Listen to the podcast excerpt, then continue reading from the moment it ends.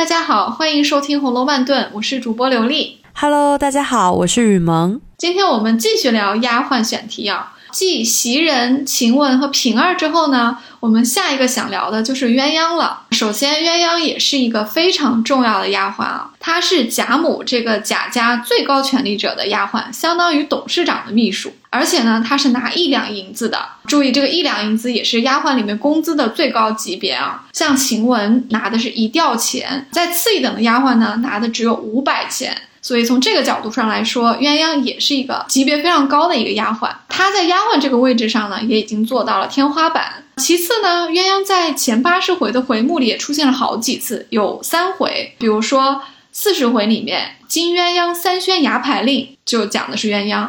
然后四十六回里面，鸳鸯女士绝鸳鸯偶，这个讲的就是鸳鸯抗婚了。七十一回，她又再一次出现了，叫鸳鸯女无意遇鸳鸯。这指的是鸳鸯撞见了思琪和潘玉安的约会。有趣的是啊，后两次提到鸳鸯呢，都和爱情和婚姻有关，这个也刚好和他的名字鸳鸯啊不谋而合。其实我一直很奇怪的就是，在贾母身边的丫鬟里面有珍珠有琥珀，为什么鸳鸯偏偏是一种动物呢？你看前面都是一些很珍贵的奇珍物件儿啊，鸳鸯它是一个活物，应该来说不是贾母起名字的一个顺序。那如果叫鸳鸯，为什么不叫喜鹊呢？好问题啊！其实鸳鸯之所以叫鸳鸯，和贾母起名字的套路还是吻合的，所以它是没有超出这个套路的。贾母喜欢起。什么名字呢？他喜欢起这些富贵的，然后带有吉祥含义的。鸳鸯当然是有吉祥含义啊，鸳鸯是象征着夫妻和美嘛。像你前面说的琥珀、珍珠啊，就是袭人原来的名字啊，珍珠这些是比较富贵的东西。鸳鸯呢，其实是象征着这个夫妻和美，那对贾母来说也是一个比较好的寓意啊。而且用鸟做名字，在贾母这边也是不罕见的哦。除了鸳鸯之外。他不是还有一个二等丫鬟叫莺歌，后来给了黛玉改名叫紫鹃的吗？其实，在书中后来还出现另外一次提到说贾母还有一个丫鬟叫鹦鹉，这个我们就不确定她是笔误呢，还是说又把莺歌又写到这里了。但是总的来说，鸳鸯这个名字还是符合贾母对丫鬟的这个套路的。这里我们其实可以插一句闲笔啊，其实古人啊是非常。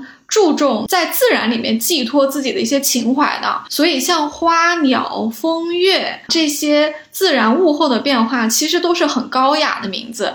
所以其实以这些来给丫鬟命名，应该是比较常见的。除了贾母这么做，其实另外几个我们很喜欢的主角也是这么做的呀。你看宝玉身边的袭人，那指的是花；晴雯的雯指的是天上的云；麝月指的是月，对不对？你看这都是花呀、云啊、月呀这些。东西，那黛玉也是一样啊。黛玉的紫鹃和雪雁也是鸟，刚好和她外祖母对鸳鸯和莺歌起名的这个套路也是吻合的。每次聊鸳鸯的时候，我对他有一种既熟悉又陌生的感觉啊。陌生的是他平时好像不怎么说话，那熟悉的是他永远都是待在贾母身边那个最重要的人。就如你刚刚所说嘛，整本书的话，我对他的印象可能就来源于刘姥姥二进荣国府的时候。他作为一个掌管这个游戏里面的人，他就会和凤姐两个人组织着拿刘姥姥开玩笑啊，就是让刘姥姥说出了那个吃个老母猪不抬头，以及大火烧了毛毛虫这种很出圈的行酒令。他捉弄了刘姥姥之后，事后也会主动找到刘姥姥道歉。那鸳鸯的办事能力可以说是很高的，因为他在贾母身边待了那么久，贾母那么一个老谋深算的人。哦，一直都很信任鸳鸯的，并且呢，我们好像也没有见过谁去巴结鸳鸯，好像鸳鸯有点有意无意的在和大家保持着距离，这也是他的职位使然吧，让他成为了一个非常有原则和有底线的人。啊，你对鸳鸯的这个感觉和我在整理资料的时候刻画出来的鸳鸯的形象其实是不谋而合的。真的如你所说，鸳鸯讲话不多，这是为什么呢？其实。仔细分析一下他的身份，你就会发现，他作为董事长的首席秘书，他其实是有一点一言九鼎的啊，所以他不适合讲特别多的话，但是他的每一句话呢，又都很有分量。这个就是我们感觉好像鸳鸯的。说话好像不是很多，但是他其实出现在回目里就有三回，所以其实还是很重要的一个人物啊。鸳鸯的办事能力毫无疑问是非常高的，因为他胜任了董事长、首席大秘书这个职位，而且贾母是离了他都不行，自然是对他能力的一个肯定啊。鸳鸯办事能力强的例子在书里面是很多的，大大小小有很多个地方，而且他办的呢都是老太太眼里比较重要的事情，就是放给别人办不放心，只有放给鸳鸯才放心。那他呢也是代表了贾母的权威，所以他对人说话还是办一个事情，他其实是代表了贾母的意见的，那别人也不敢小看他。举几个小例子啊，比如说在三十一回，也就是著名的晴雯四扇那一回啊，这个故事其实是发生在夏天，中间就有一个闲笔说。晴雯对宝玉说：“下午鸳鸯送了好些果子来，都派在那个水晶缸里，一会儿打发你吃。你看，送一个水果这么小的事情，竟然是鸳鸯送过来的，这说明什么？当然是说明宝玉是贾母的心头肉喽。这件事情在贾母看来就是很重要啊。那鸳鸯就领了这个差，亲自给宝玉送来。而且贾母肯定有什么提己话要交代嘱咐宝玉的，怕别人说的不好，所以才派自己最信赖的人呢。”当然了，他也可能带了一些老太太话给宝玉啊，这个就是体现了他的一个董事长、首席大秘书的这个身份啊。还有几个地方就比较微妙喽，比如说四十回贾母两宴大观园的时候，吃完了宴席啊，鸳鸯就要把桌上的菜分给各房不在场的人去吃，其中就包括平儿。王熙凤呢就在边上就说平儿吃过了，不用给他。结果鸳鸯说了一句，他说它不吃，喂你们的猫。哎，这是什么意思呢？至少它说明了一点，就是王熙凤家有猫，对不对？八七版的《红楼梦》里面还真的抓住这个小细节喽。贾琏送林黛玉回苏州的时候，王熙凤晚上在躺在床上去盘算贾琏到哪里的时候，是摸着一个白色的特别可爱的一只猫，一边摸一边想啊，写出了一个少妇思念丈夫的这个神态啊，就是还是挺传神的。但是这句话其实更重要的啊，它是写鸳鸯的办事能力的，主要是讲它的原则性的。为什么呢？因为鸳鸯是代表贾母进行分配的，这个是贾母的家宴，吃完了之后，这些东西要由鸳鸯来去决定它的去留，它其实就是一个这个家宴的一个管家了。为什么说是个原则问题呢？因为按资格来说，平儿是应该去吃这个饭的。和他是不是已经吃过饭了是没有关系的啊，所以这个规矩呢就是立给别人看的。所以即便凤姐说平儿吃过饭了，鸳鸯也要说她不吃喂你们的猫。也就是说，往下排下一个。该吃到这个饭又不在的人就是平儿，就是得给他送。这句话不只是说给凤姐一个人听的，是说给在场的老婆子们和小丫鬟听的。所以鸳鸯这句话一说完，肯定要有人过来整理这个饭去送给平儿。后来他们还也送给了袭人，所以你可以看得出来，他们两个人办这件事情其实都是很讲原则的啊。还有一个非常类似的一个例子啊，也能体现出鸳鸯这个办事能力，并且。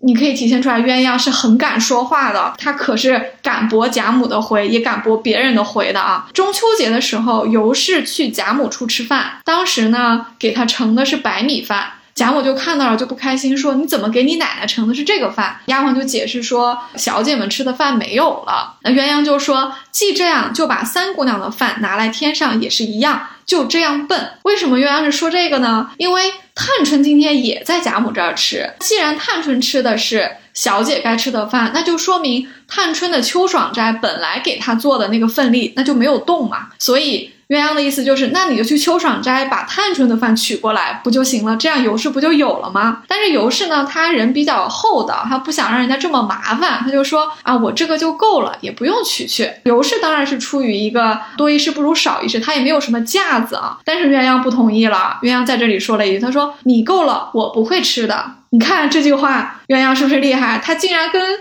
一个少奶奶说这样的话，但是这句话的背后也是一个原则性，就是你是个奶奶，你就是应该跟小姐吃的饭是一样的。现在三丫头那里的饭又不是没有，就应该拿来给你吃，你吃不吃无所谓，下面的人一定要做这件事情。所以地下的媳妇们听说，就方忙着取去了。所以你看，贾府到这个时候，已经各方面都出现了这种规矩错乱，这老婆子、小丫头搞事情啊。但是你看，鸳鸯还是能在一团混乱中尽力去维持一定的秩序啊，这确实是非常厉害的。最后一个例子，贾母过生日的时候，贾府的包括一些旁支啊都有来祝寿啊，其中有两个女孩子喜鸾和凤姐，就是模样又好，讲话又好啊，所以贾母很喜欢。贾母本来就喜欢孙女嘛，所以就把他们两个人留在家里住几天。那喜鸾和凤姐的家里显然是相对贫穷的，留下来呢又怕贾府的人一双势利眼啊，就低看了他们，所以贾母就叮嘱旁边的老婆子说，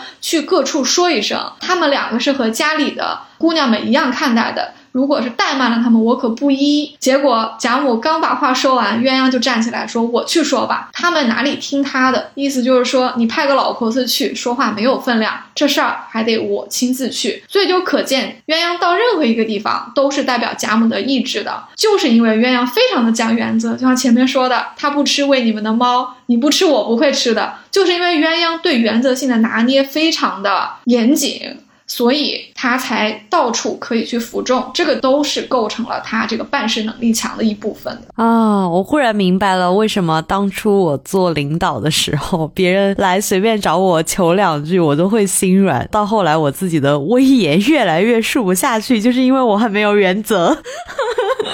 这个确实是值得人学习的哦。你这个原则啊，一定要公开、透明和一致。你看我们的鸳鸯，他这些话是不是都是当着人说的？所以他并不是说给听话对象的，他是说给在场的办事的人听的。比方说，把这个饭菜给平儿吃，平儿根本不知道，凤姐也不在乎，对不对？那鸳鸯为什么一定要说呢？就是说给这些老婆子、小丫鬟听，就得让他们知道，鸳鸯这个领导就是有原则。包括尤氏，她也不在乎吃的是白米饭还是胭脂米的饭啊。可是鸳鸯也得把这个规矩立住了，就是因为他一直都能守得住这个规矩，而且他显然是一视同仁的。你看，他又怼了凤姐，又怼了尤氏。可是他因为他的这个规矩行的是正的，这些老婆子、小丫鬟是不敢不听的。这里其实是一个领导力的一个怎么说呢？算是一个经验吧。其实鸳鸯身上还有挺多值得我们学习的地方的。嗯，那你刚刚提到的都是鸳鸯在众人面前的一个表现啊。那鸳鸯有一个行为，可能在私底下，在我看来不是特别的有原则。他居然去帮着贾琏偷老太太的东西来当，这件事情我觉得很不合常理呀。看起来确实是这样子啊。那我们说一个管理能力强的人呢？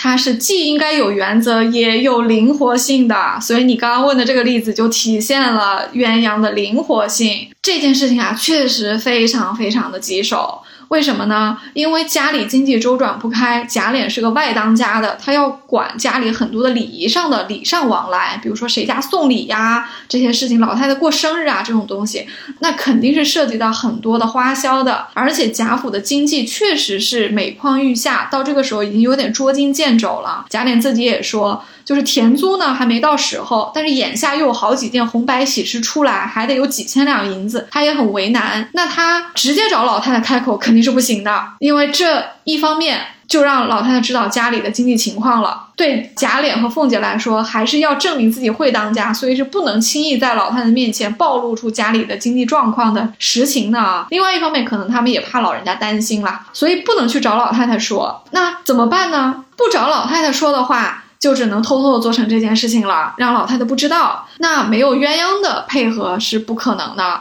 所以贾琏也非常聪明啊，他找到了一个最能做这个决定的人，就是鸳鸯。他是在鸳鸯到自己的家里去看王熙凤的病情的时候，突然的出现，留住了鸳鸯，请他喝好茶，讲了半天，先问什么拉油洞佛手在哪里呀，怎么怎么样，客套了一大堆的话，兜了一个大圈子。鸳鸯说：“你到底什么事儿啊？”贾琏才说出来，哦，是这个事情，所以你看，贾琏也是挺有心计的啊，可能他也是得到了通风报信，知道了鸳鸯来家里看王熙凤，他才出现在鸳鸯要走的时候把他留住的，这个可能是他们夫妇之间的一个配合啊。但是他把这个家里因为经济周转的问题需要去当老太太的家伙，然后去应付当下情况，然后等到租子收上来之后，再把这个东西赎回来。这一番大道理跟鸳鸯讲完之后呢，鸳鸯其实也没有当场答应贾琏，他倒说了一句：“他说亏你怎么想来。”因为这个事情确实是非常重大的，鸳鸯不可能当场去赞许或者说支持他的这个行为，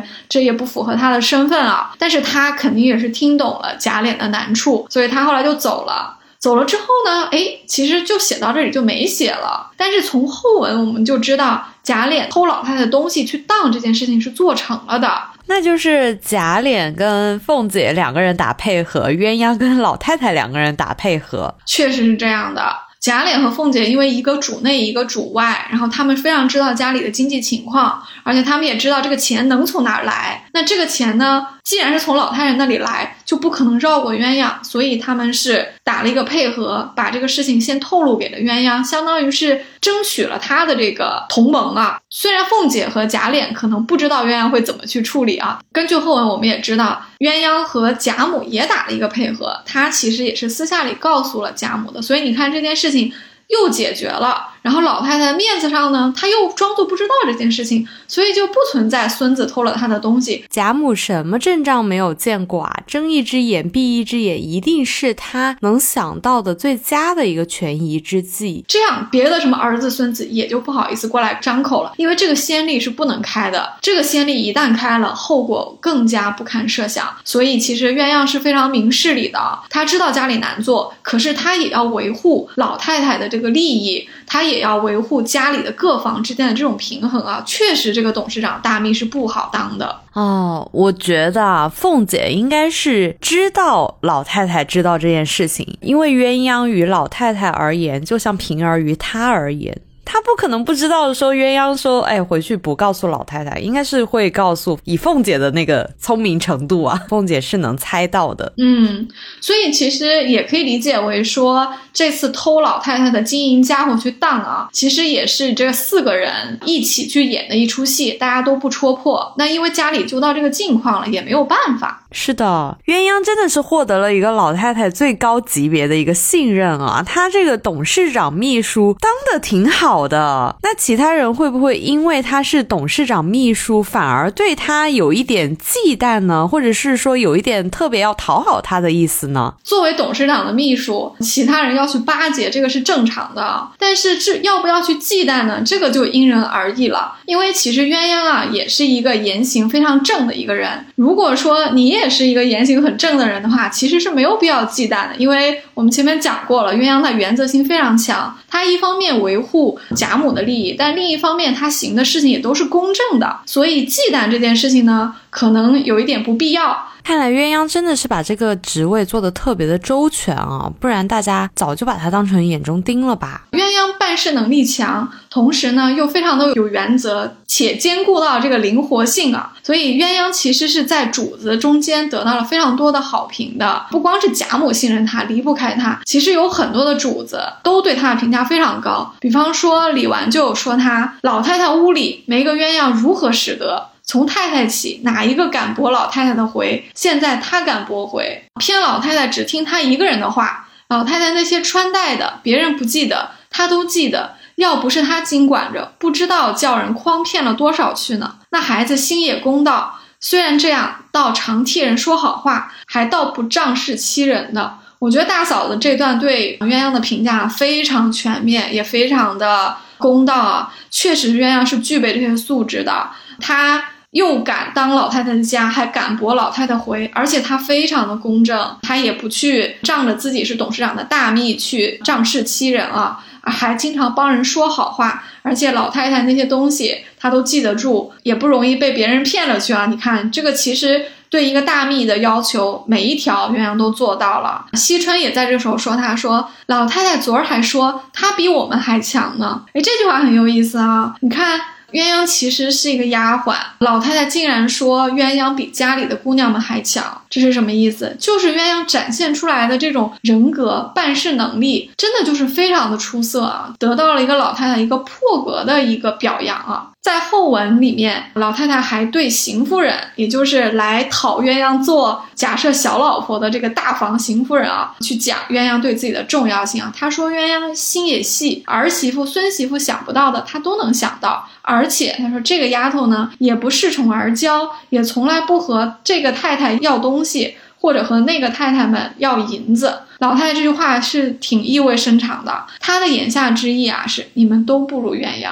因为老太太说了，儿媳妇、孙媳妇想不到的，她都能想到。然后他是什么意思呀？就是说，指望你们伺候我，还不如指望鸳鸯。有了鸳鸯，我的操心的事儿就可以少一点。你们现在要把鸳鸯从我这儿拿走，没门儿。我有钱，你拿去买就行了，买别人都可以，我鸳鸯是不给的。所以其实贾母在这里，除了表示出来她不会放走鸳鸯之外，对于邢夫人这个儿媳妇是有隐隐的批评的我不知道邢夫人听出来没有，但是她这个有一点愚钝又有一点尴尬的人呢，可能情商未必很高，可能悟不出这一层。那我们这里提到了邢夫人啊，就要说到鸳鸯抗婚了。因为我们在片头的时候说，我对鸳鸯的印象最深的就是刘姥姥进大观园的时候嘛。那还有一个，那当然就是鸳鸯抗婚这件事情了。因为我们在前两期聊袭人啊或者晴雯的时候，就有聊到说，丫丫鬟都以当上姨娘为最高目标哦。既然鸳鸯做到了最高级别的一个丫鬟，她为什么下一步不去？做姨娘呢？邢夫人在向老太太要鸳鸯的时候，结果在老太太和鸳鸯这里都碰了一鼻子的灰，而且鸳鸯当时表现出来那个视死如归的那个情感哦，对老太太的情感也很深了。你说鸳鸯为什么不想当假设的妾呢？如果说假设是太老了的话，那为什么鸳鸯不想当宝玉的妾呢？至少来说，袭人是挺想当宝玉的妾的嘛。嗯，这是个好问题啊。我们先来说一说鸳鸯为什么不想当贾赦的妾啊？在鸳鸯抗婚这里面，他写出了鸳鸯的一个高贵之处啊。我看过很多关于人物的评论，他们都说晴雯有现代性，有独立精神，有独立的人格，但是鸳鸯和袭人身上就体现出了很多的奴性。我其实不太同意啊。我觉得鸳鸯当好一个丫鬟，并不是表示她有奴性，这个就是她对自己有要求，她把交给她的事情做好，她对自己的身份很有认知啊。这谈不上是奴性，而且她敢抗婚，恰恰是证明了她没有奴性，他的心灵是非常高贵的。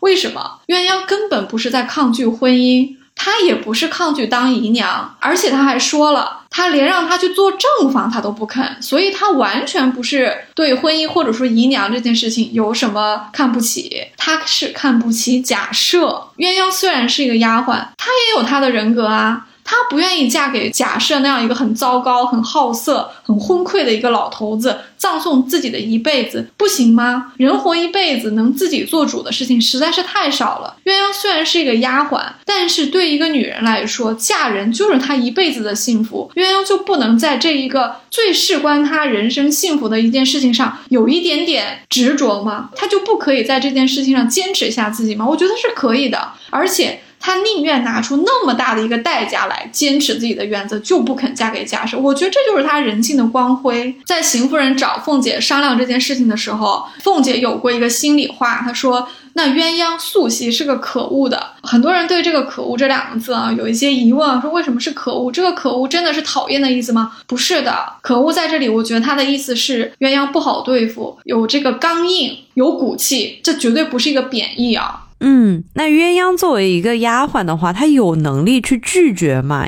我觉得她应该是没有能力去拒绝的，不然的话她不会以死相逼哦。毕竟假设当时是放了狠话出来说鸳鸯逃不出自己的手心，还说鸳鸯嫌他老嘛，是不是看上了宝玉啊、贾琏啊？一个父亲和自己的儿子争一个丫鬟，好像蛮丢人的。而且人家鸳鸯凭什么不可以嫌他老啊？贾母当时不是还说了嘛，说他老了不应。应该左一个小老婆，右一个小老婆，天天想些有的没的。没错，假设这里讲的这一段话都非常的不像话的。首先，他作为一个父亲，他也是一个有官职的人，他在那里发狠话说啊，鸳鸯逃不出他我的手掌心，他必定是嫌我老，大约是恋着宝玉，只怕也有假脸。我看到这个只怕也有假脸的时候，真的是控制不住自己。我想说，这个父亲也太下作了，你都明明知道。这个丫鬟，如果她的适配的人里面有你的儿子的话，那就是你们俩差一代人啊！你怎么还有个老脸去要人家丫鬟做自己的小老婆呢？这明摆着是耽误人家的青春嘛！但是你前面讲的也对，鸳鸯可能是没有这个能力拒绝的，否则他也不会以死来抗婚，做的这么决绝啊。因为通常来说，作为一个丫鬟，她是很难拒绝主子要收她做姨娘的这个要求的，而且她也很难自保啊。毕竟鸳鸯是贾府的家生子啊，他们家世世代代都是贾府的奴隶啊。贾母固然是贾府的主子，但贾赦也是啊，他是大老爷不是吗？而且贾母肯定会先走的，所以这个大老爷总有一天要当家的，那到时候就没有人保护鸳鸯了，怎么办呢？所以鸳鸯想了一个破釜沉舟的办法啊，他是在众人面前，他专门挑了一个贾母旁边有好多人的一个场合啊，他就是要把这个事情在公开场合做绝了，在众人面前，鸳鸯是断发明志啊，他拿了剪刀剪自己的头发。表示自己不嫁，不是不嫁给贾赦哦，他是所有人的不嫁。他当时是发了一个毒誓的，他不但是大老爷不嫁，宝玉、宝金、宝银、宝天王、宝皇帝他都不嫁，他就是要守着老太太一辈子。鸳鸯非常聪明啊，他通过表达自己对贾母的忠心，这样使得贾赦对于鸳鸯的强娶就变成了一个侮辱啊，变成了对于鸳鸯忠心的一个扭曲啊，因为。既然鸳鸯跟着老太太一辈子不嫁人的这个心是如此的坚决，你假设过来还讨，你不就是对自己的母亲不孝吗？所以鸳鸯非常聪明，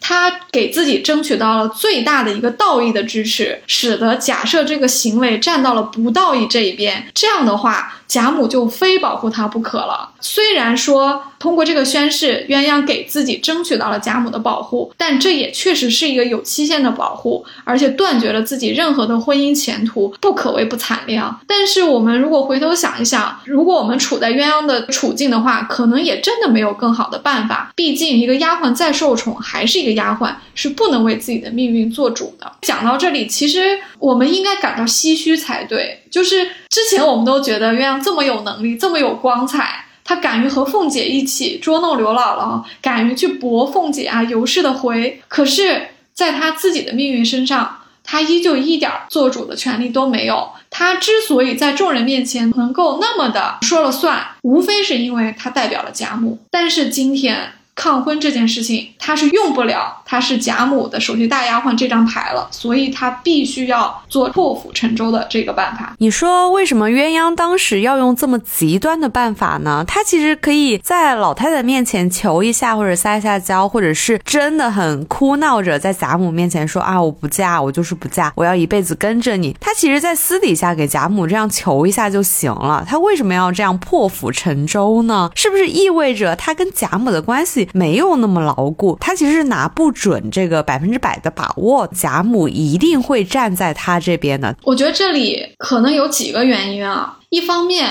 鸳鸯没有时间了，因为邢夫人可能很快就要去求贾母了。如果是等到邢夫人去求了，鸳鸯也不知道贾母会答应还是不答应，那唯一的办法就是赶在邢夫人开口之前，先把自己不去在所有人面前说一遍，因为这样的话。他就把这个难题抛给贾母了。既然鸳鸯当着贾母、王夫人以及众主子面说我不去，我对你是忠心的，贾母还怎么可能把鸳鸯赏给贾赦？就没可能了。所以鸳鸯为了确保万无一失，自己不嫁给贾赦，必须抢在邢夫人开口前，因为他吃不准贾母是怎么想的。当然了，这个也就回答了你的问题，是不是鸳鸯和贾母之间的关系并没有我们想的那样牢不可破？我觉得当然是啊，因为鸳鸯是有分寸的一个丫鬟，她知道自己和贾母之间再怎么说还是一个主仆的关系，鸳鸯从来没有越矩过的。鸳鸯不是晴雯啊，晴雯和宝玉之间是有点没大没小的，好像有点混淆了主子和奴仆的关系。但是鸳鸯是和袭人、平儿这些类似的，他们非常清楚自己的身份，他知道。主子跟自己再好，偶尔可以说个玩笑，也可以驳主子的回，但是他的身份永远是一个丫鬟，他根本就不可能去说服贾母，或者说跟贾母打商量，这个都是他没有资格去做的事情的。而且确实有一个可能性，就是在贾母心中，你鸳鸯再重，还是没有重过儿子啊。对于自己到底会不会落入贾赦手中的这个前景啊，鸳鸯是不确定的。即便他私下里去找贾母求亲，也不能万无一失。所以我觉得，基于一个他没有时间了，要赶在邢夫人之前，以及他对跟贾母的这个交情有没有到这个程度的一个判断，我觉得鸳鸯做出了一个鱼死网破。破釜沉舟，在众人面前演了这么一出惨烈的一个戏啊，他确实是没有办法的，因为其他所有的选项都不能保证百分百，只有这个选项是百分百，因为见证人太多了，而且。他把自己对主人的效忠放到了婚姻之前，这样的话，任何人都不能避鸳鸯了，因为所有人都是贾母的晚辈。当有一个丫鬟说我要一辈子跟着老太太的时候，晚辈有什么资格去求她呀？你不孝吗？所以鸳鸯非常聪明，他拿孝道以及仆人对主子的忠心放在前面，夺走贾赦这张嘴。我可以说鸳鸯这个是伤敌一百自损八千嘛，因为前面提到说假设潜意识里认为贾琏和宝玉跟鸳鸯是匹配的，不光假设这样认为哦，袭人和平儿也是这么看的。平儿和袭人不是还给鸳鸯出主意，让老太太把鸳鸯给贾琏或者宝玉吗？这样假设就不会强娶鸳鸯了。其实鸳鸯是有一个退路的，他非得把自己逼到一个绝境上。鸳鸯的这个行为呢，确实有点像你说的，确实是付出了很大代价，一个叫惨胜啊，绝对是惨胜。但是。我倒不太同意说让老太太把鸳鸯给贾琏或者宝玉就是更好的选项，因为出这个主意的平儿和袭人他们从来没有遇到鸳鸯这么难做的一个难题，他们遇到的挑战都比较小，但是鸳鸯这件事实在是太难了，因为毕竟要鸳鸯的人是贾赦，假设毕竟是个大老爷，假设一旦开口，鸳鸯作为一个丫鬟，她有什么资格说不呢？她也不知道她的主人会有一个什么样的反应，所以这个题目放到平儿和袭人手里。未必能做的比鸳鸯好，这是一条啊。另外一点呢，关于让老太太把鸳鸯赏给贾琏或者宝玉的这个选项啊，虽然看似对鸳鸯做出一个比较好的安排啊，因为毕竟跟了少主人嘛，而且也没有自毁自己的青春啊。可是我们可能是高估了贾母对鸳鸯的保护啊。让我们来看一下，鸳鸯是个首席丫鬟，贾母确实离不开她，没错。但是贾母会不会因为这个自私的原因而舍不得鸳鸯出嫁呢？有可能啊。贾母觉得别人比不上她，她出于一点贪心，她就觉得说你干脆一辈子跟我好了，荣华富贵也都有了。老太太有可能会这么想哦，鸳鸯也有可能接这个 offer 哦，这是一条。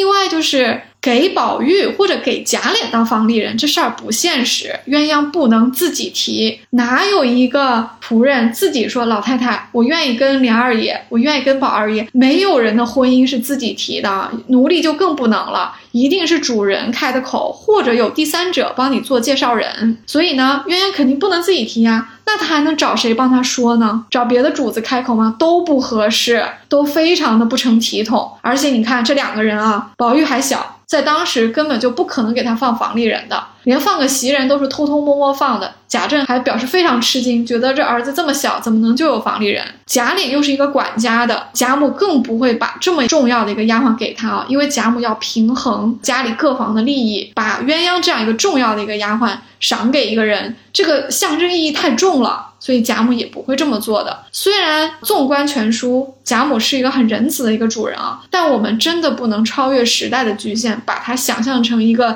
解放奴隶的一个人权斗士，放鸳鸯自由，或者说让鸳鸯嫁人，这些都不现实。嗯，你刚刚说鸳鸯不能自己提要嫁给主子这件事情，我想起在螃蟹宴上有一个第三者是间接的提出来这个需求啊，这个人就是凤姐。凤姐当时开玩笑对鸳鸯说：“莲二爷看上了你，要和老太太讨你去做小老婆呢。”当时旁边还有琥珀在煽风点火，然后凤姐啊、鸳鸯啊、平儿他们三个人还打闹说笑了一番，还抹了凤姐一脸。的蟹黄，凤姐按理来说她很少会开这样的玩笑。我们都知道凤姐对贾琏具有一个很强的独占性。那如果凤姐这样开玩笑的话，那其实我觉得凤姐有一点在试探鸳鸯的意思，并且呢，贾琏肯定是私底下表达过这个意思，被凤姐听了去，所以凤姐才会说出来说：“哎，莲儿也看上了你，要和老太太讨你去呢。”这种半开玩笑的话才在这个时候提了出来，不然。怎么不是别的丫鬟，偏偏是鸳鸯呢？没错，嗯，你的这个分析很符合凤姐的人生，因为。凤姐是个非常复杂的人啊，她也很世故，所以她在人前说的这些话呢，都有他的目的的。先把凤姐的目的放一边啊，这一段啊小插曲写的是非常的有趣啊，又热闹，非常的有生气，而且很香艳啊，算是一个规格小插曲啊。因为就是呃女孩子们在一起讲，哎呀谁吃醋啦？你做小老婆，那平儿还饶他这些事情，其实是一个很欢乐的一天，对吧？但是。回到凤姐为什么在人前去提出来，莲二爷爱上了鸳鸯，要讨她去做小老婆？确实有可能是有一些意思的。一方面，这个当然是凤姐开个玩笑，凤姐就是笑话很多，段子也多，也会在这个此情此景下去讲一个让大家都说笑的一个笑话了。而且鸳鸯也是一个比较沉得住气的人，凤姐应该是拿捏住了，鸳鸯是可以开得起玩笑。你看，凤姐从来不开薛宝钗的玩笑，凤姐开林黛玉的玩笑，她知道这些人要么是自己人，要么是呢这些人不生气才会这样说的。当然了，凤姐提这一点啊，可能真的有你说的这个试探的意思在里面啊，因为贾琏肯定是在家里面提过鸳鸯，他可能表达出了他对鸳鸯的这种欣赏，这不奇怪啊，因为贾琏是家里的男管家嘛，他既然要主外，他就少不得要就很多的事情去讨老太太的示下，那有的时候老太太不是亲自接见他。就让鸳鸯转达一下，或者很多的小事情，他们两个人的往来是非常多的，所以他们有很多的独处的时间。那这两个人互有好感，这很正常啊。他们年纪是相仿的哦，无论是这个能力和这个相貌上，其实是蛮匹配的。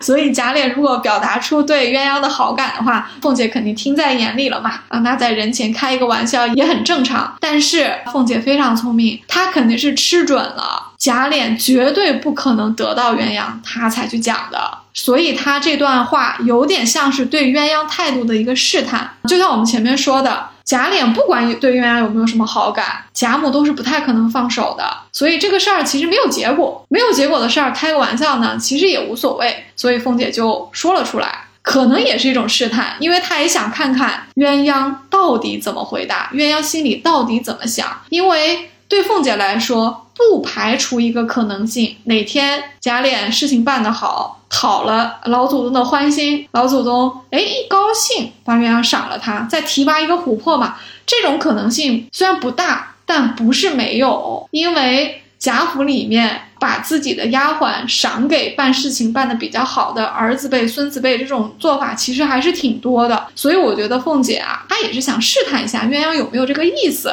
那她这个话是在人前猝不及防的说出来，这就很考验鸳鸯的这个。临场反应，对，所以你看鸳鸯是不是也没有说他对贾琏有没有意思？他没有正面回应哦，他只说了一句：“这也是做奶奶的说出来的话，我不拿这个新手模拟一脸不算。”鸳鸯仅仅是攻击凤姐，说这句话你说的不符合你的身份，不像是做奶奶说的。但是他丝毫没有去回应莲二爷爱上了他，他对莲二爷有没有意这件事情。所以你看是不是有点值得推敲的深意在里面？对呀，可能是。哎，其实我站在凤姐的角度，我觉得这件事情于凤姐来说没有什么坏处，因为相比尤氏而言的话，其实如果贾琏娶鸳鸯的话，还是有好处的，因为 鸳鸯不是在老太太身边掌管着很多大权嘛。凤姐是出了名的爱权又爱钱，对于凤姐的一个职位的一个稳固的话，是有更多的好处的。而且鸳鸯也是一个不争不抢的人啊，相对来说，鸳鸯的性。性格跟平儿还蛮像的。其实我个人认为啊，如果贾琏去要了鸳鸯，凤姐多半是不会拒绝的。而且以鸳鸯的性格和智慧啊，凤姐说不定还特别能容得下鸳鸯，他们两个肯定能和谐相处的。没错，如果这个事情真的到了哪一步，说哎是贾琏要鸳鸯，而且老太太有一点这个意思的话。凤姐肯定不会拒绝，确实像你说的，好处大于坏处。而且毕竟再要过来也是个妾嘛，她还是要听自己的话的，可能还有一点壮大自己的势力啊。但是这件事情的可能性实在是不大。虽然她如果做成了，好处是挺大的。回到我们之前的分析啊。贾母不太可能把鸳鸯赏给贾琏，所以说呢，凤姐的这个梦想，或者说这件对凤姐来说有很多好处的这件事情，其实大概率是不会发生的。嗯，那我们再回到刚刚提到的鸳鸯没有正面的拒绝贾琏这件事情啊，其实他们两个互生好感，还有一点哦，就是鸳鸯在发誓不结婚的时候说了很多人的名字，尤其是拿宝玉这个名字来做文章啊，什么宝玉、宝金、宝银、皇帝，说了一堆，他唯独没有提贾琏呢。没错，呃，一方面可能是因为贾琏的名字放在这里不押韵啊。我鸳鸯讲话是很有水平的啊，突然来了一个破韵的，这也不行啊，开玩笑啦。他没有提贾琏，我觉得最大的原因是，可能他心里是有贾琏的。他说出来宝玉、宝金、宝银、宝天王、宝皇帝这些，除了宝玉是个真人，而且明显不对宝玉有兴趣嘛，其他几个都是杜撰的。但是他为什么不提贾琏呢？可能是心里有，因为没有情的人拿出来做一点挡箭牌是无妨的。但是如果是真有情的人的话，反倒放在心底不能说的，因为人是很难撒谎的。他如果在这群念蔡明一样的名字里面提到琏二爷的话，他一定会脸红。是的，当一个人啊在提到心生情愫的人的时候，状态是完全不一样的，很容易露出马脚，或者直接嘴瓢。关于鸳鸯的心里可能有假脸啊，我还找了一个小证据，就非常的微妙了啊，可能要嗯有一点点过来人的这个呃阅历才能看明白啊。就是之前我们分析的贾琏去找鸳鸯帮忙偷老太太的东西啊，他们两个人就是在贾琏的这个正房里面坐在炕上，两个人一边喝茶一边谈话的这一段，我觉得特别像一对小夫妻。为什么呢？因为鸳鸯虽然是个丫鬟，但是她是贾琏的祖母的丫鬟，所以她身份很高贵，她是可以坐下来跟贾琏对坐的。别的丫鬟肯定没有这个资格啊，不可以跟主人对坐。但是鸳鸯的身份太高贵了，所以贾琏是请她坐下，而且喝茶。鸳鸯也没有。推辞哦，他也知道他自己的身份，所以他和贾琏是坐在一起，就像王夫人和贾政讨论家务事一样，他们坐在一起讨论的。贾琏还绕了一大堆圈子，说：“哎呀，这个蜡油洞佛手放在哪里了呀？我怎么不记得呀？”鸳鸯这时候说了一句：“他说本来事情就多，你再喝几杯更记不住了。” 他们这个还挺暧昧的，就是感觉已经经很熟悉了，就像老朋友一样，或者是说就是一对小夫妻的平时的日常对话。没错啊，你再喝几杯，哪里还？记得住，这个真的是很像是嗯小情侣或者小夫妻之间说的话哦，而且确实像你说的，这就是很熟才可以啊，不熟的人谁敢说琏二爷平时喝酒忘事情？这不可能的。这一个小细节里面，我也觉得。他们两个人肯定是因为接触的特别多，所以呢，哎，关系就比较亲近，而且也不排除他们是有一点好感的。至于这个好感到一个什么程度，其实我们不好揣测，因为事实上贾琏和鸳鸯之间还真的挺光明正大的。但是光明正大和心里面有没有好感，这是两回事情啊。所以从这一段的小细节来看啊，我们还是能感觉到，至少我个人是这么认为啊，就是鸳鸯心里面还是有一点有脸二爷的。嗯，那证明在鸳鸯心里。贾琏肯定是大过于宝玉的，因为宝玉可能对于鸳鸯来说就是一个小弟弟。宝玉有时候就太幼稚了，跟鸳鸯形成了明显的反差。嗯，是的，我一直觉得像鸳鸯这样办大事情、当大秘书的人啊，他因为比较成熟，他接待的、他见到的都是一些相对成熟也是管事情的人啊，所以鸳鸯可能应该是喜欢熟男，他应该不太喜欢这种美少年的啊。贾琏肯定是更符合鸳鸯的这个啊，这怎么说呢？理理想型的对象的，而且鸳鸯对宝玉的态度，书中是有提到的。鸳鸯对宝玉绝对没有一点意思啊。比如说，鸳鸯到怡红院的时候，宝玉就猴上身来要吃鸳鸯身上的胭脂，啊，鸳鸯就把他推过去，对袭人说：“你也不管管他。”所以你看，鸳鸯显然不接受这么一个很暧昧的行为啊，这一个。还有就是宝玉因为得了老太太赏他的雀金球，他觉得很好看，因为老太太是给他穿了去参加王子腾的寿宴的，他就拉着鸳鸯说：“好姐姐，你也看看我呢，你看看这个衣服好不好看。”宝玉其实跟鸳鸯也是呃，有一点撒娇的这个成分在哦。但是鸳鸯因为之前发了誓，她就不能再和男人表示出任何的亲密，因为她杜绝了自己任何婚姻的可能嘛，所以她就把宝玉的手推开，不理他，保持了一定的距离。能做的这么理智而且狠心，说明对鸳鸯来说呢，宝玉确实也不是他的心里人，所以他做这件事情也是比较，嗯、怎么说呢，就他表现的很果断，不是他的菜，他也不感兴趣。就没有什么心软的地方吧。到这里的话，我其实有一点不同意哦，因为像鸳鸯这种抗婚、断了婚姻的念想的这种毒誓哦，在很多时候我们看到的例子就是爱情来了是挡都挡不住的。不是经常会有人说我分手了，我好伤心，我好难过，结果转眼间他又找到了一个 the one。没错，婚姻和爱情确实是两件事情啊。你看鸳鸯的名字其实是个讽刺，对不对？他名字叫鸳鸯，但是他视觉鸳鸯偶，就是说我跟这个夫妻和美这件事情就已经没有缘分了。可是婚姻虽然断绝了，说明一定没有爱情吗？这个我觉得不一定。我们前面讲过，在鸳鸯的心里面可能是有一丝柔情的，他可能有一个角落是留给他的爱情的，他可能有他理想的意中人的。这个书中最后对于嗯鸳鸯到底有没有嫁人，或者说他的结局也好，命运也好是什么样，其实是没有揭示的。一直到八十回，我们都没有办法确定的猜出鸳鸯的命运啊。那不管怎么样，请允许我们帮鸳鸯总结一下，就是即便没有了婚姻，他也拥有爱情的权利啊，哪怕这个爱情是没有任何的结果的。嗯，就好像很多女性的启蒙名著啊，就是这个《简爱》啊。里面的女主她不是也说吗？她说：“你以为我矮小、贫穷、不美，我就没有灵魂了吗？我就不可以爱了吗？”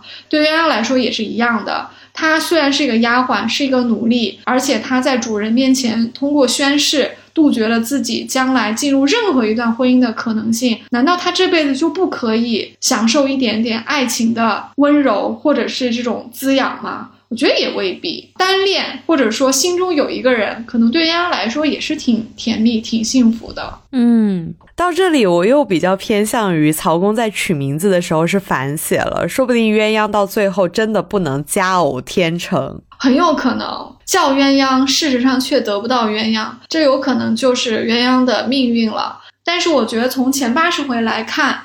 我们的鸳鸯是一个很成熟的一个女性，她的心里面可能是被爱情眷顾过的。虽然我们没有百分百的把握说那个人就是脸二爷，当然可能性是比较大的，但是我也乐于相信说，对鸳鸯来说，她的一生不是从来没有遇到爱情光临的，那这可能就足够了。因为联想到我们的女主林黛玉，她不是最后也没有和宝玉在一起吗？可是。他和宝玉谈了一段恋爱啊，他知道了宝玉的心，这就足够了。至于鸳鸯有没有得到他也属于的那个人的心，这个我们不知道。但是也许对于鸳鸯这样一个通透的人啊，对他来说，心里面爱过，有过这么一段柔情。绝对是好过这辈子从来没有遇到爱，从来没有被爱打动，从来没有为另外一个灵魂打动，这一生绝对是更值得过的啊！嗯，那在节目的最后呢，我们还是延续着聊丫鬟的这一系列啊，我们还是来问那一个问题：你愿意和鸳鸯做朋友吗？我先回答我自己吧，我是愿意的。当然，我们前面有提到那么多鸳鸯的优点，他就是一个很好的一个人，但是。是啊，我又觉得我愿意跟鸳鸯做朋友，他不一定会愿意跟我做朋友。哎，因为就像我们总结的一样，鸳鸯是一个很有原则的人。我可能跟他相处下来，我会有一种感觉哦，我跟他应该是隔着一层的。他还是很端庄的，大概率不会和我这种大大咧咧的人玩到一块儿去。我举个小例子吧，可能到最后我跟他相处就有点像宝玉跟他相处一样，他就会嫌弃我年纪小，或者是做事情太轻浮。嗯，你的这个观察很有趣啊，有点这个意思。因为鸳鸯的身份啊，所以他是比较成熟的。看到的鸳鸯通常都是非常的应答得体的，似乎不见他有什么少女的神态，也不太容易见到他和女孩子们开玩笑玩到一起去。这个没有办法，因为你做董事长大秘书，你就是得稳重啊，而且你的事情也很多，你到什么地方都是代表老太太这个意志，你怎么可能太活泼呢？对吧？啊，我觉得如果我像宝玉一样，就是天天舔着脸跟他过去，然后他又很端庄的在那儿，日积月累的话，我可能会产生那种热脸老是贴着冷屁股的错觉吧。但是这样说鸳鸯也不太公平，因为鸳鸯其实是有好朋友的，在鸳鸯抗婚这一节里面呢，她是明确的提到的，她有几个从小一起长大的好闺蜜的，因为她遇到这个难题，她也是需要排解的嘛，所以她是和平儿二以及袭人商量。那袭人当然因为比较小就来到了贾府，可能跟鸳鸯有非常长的时间是共同生活的，他们以前也都在贾府的房里做事情，所以应该算得上既是同事又是好闺蜜啊。那平儿因为是王熙凤的陪嫁，到贾府的时间也应该比较长了，所以他们这三个人应该是交往的时间很长的。那鸳鸯还点出来哦，他说除了我们几个之外，嗯，他说还有琥珀，有紫娟，有倩雪，还有可人，他说了好几个人还有金钏。这就说明他们当时有一批比较好的小女孩，最后都分到了各房做大丫鬟，但是他们之间是无话不谈的哦，所以鸳鸯才说：“我今天遇到这样的事情来找你们去敞开心扉的说，我没有瞒着你们。”呃，鸳鸯可能因为她的身份和一般人是比较少的玩笑的，是有一点点距离感啊，但是她也有闺蜜啊，她有活泼这一面啊，她不是在螃蟹宴上一开始其实是凤姐到了鸳鸯的席上啊，鸳鸯就站起来说。奶奶又出来做什么？让我们也受用一会子。你看这话有意思啊，因为王熙凤是主子。所以她如果到了丫鬟的席上呢，他们都得站起来。如果王熙凤不走呢，他们都不能坐下。本来人家就是要犒赏这几个丫鬟，让他们也坐下来吃螃蟹的。结果你王熙凤一出来，鸳鸯不是吃不了了吗？所以鸳鸯就说：“你又出来做什么？让我们也受用一回子，让我们清闲一下吧。”结果凤姐才说：“鸳鸯小蹄子越发坏了，我替你当差，倒不领情，还抱怨我，还不快斟一盅酒来我吃呢。”凤姐也是很能开玩笑啊，因为她是在里面伺候老太太的，其实她在做鸳鸯应该做的事情，所以她在这里抱怨鸳鸯说：“哎，我帮你干活，你还不领情，还抱怨我，快倒一杯酒来我喝。”结果鸳鸯就笑着斟了一杯酒送至凤姐唇边，凤姐是一扬脖子吃了，很豪爽的。就是她平时还是一个会开玩笑的人，她也不是说一直都是端庄的，会开，而且她嘴特别刁，而且她和这些丫鬟们，就是她的姐妹们，包括像凤姐这样的少奶奶之间。都是开得起玩笑，其实还是一个挺亲密的一个人的。关键就是你得跟他熟。嗯，那你愿意跟鸳鸯做朋友吗？我肯定愿意啊！我觉得鸳鸯是一个非常优秀的人，他情商又高，会做事情，会处理事情，那又有原则，人品也很正直啊！我觉得他是一个很值得。一辈子交往的朋友，当然了，跟鸳鸯熟络起来，或者是取得他的信任，可能也不是一件非常容易的事情，是需要一点时间的。但是我觉得，为了这样的一个优秀的朋友，是值得的呀。嗯，我也觉得挺值得的。那我们今天关于鸳鸯的话题就聊到这里吧。关于这个没有准确答案的，就是鸳鸯和假脸之间似有若无的这个柔情，到底有没有呢？听众朋友们也可以给我们留言。那我们今天的节目就到这里喽。下期再见，我是刘丽，我是雨萌，拜拜，拜拜。